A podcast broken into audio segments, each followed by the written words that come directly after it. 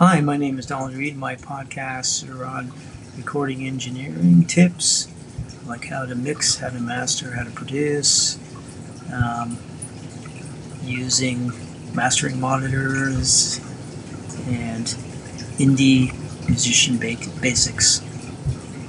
Things like that. Yep. So enjoy. This is Donald Reed signing out. Good day to you. I'm Donald Reed. This is another podcast on investment tips.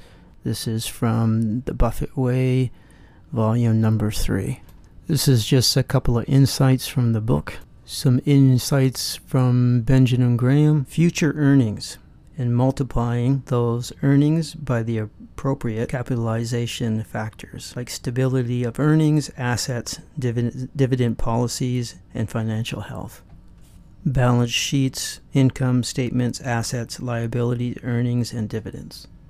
Management capability and the nature of the business. Fixed assets are measurable dividends. Current and historical earnings are measurable. Start with net assets. Buy a company for less than two thirds of its net asset value focus on stocks with low price to earning ratios. He deducted all of the company's short and long term liabilities. If the stock price was below the par share value, Graham considered this to be a foolproof method of investing. Down in price and sold at a low to earnings ratio and owe less than it's worth. Okay, to the part in the book where it talks about Fisher. Fisher came to believe that superior profits could be made by investing in companies with above average potential, and two, aligning oneself with the most capable management. Company has to grow sales over the years, products and services with sufficient market potential. Fisher believed that these companies had two characteristics.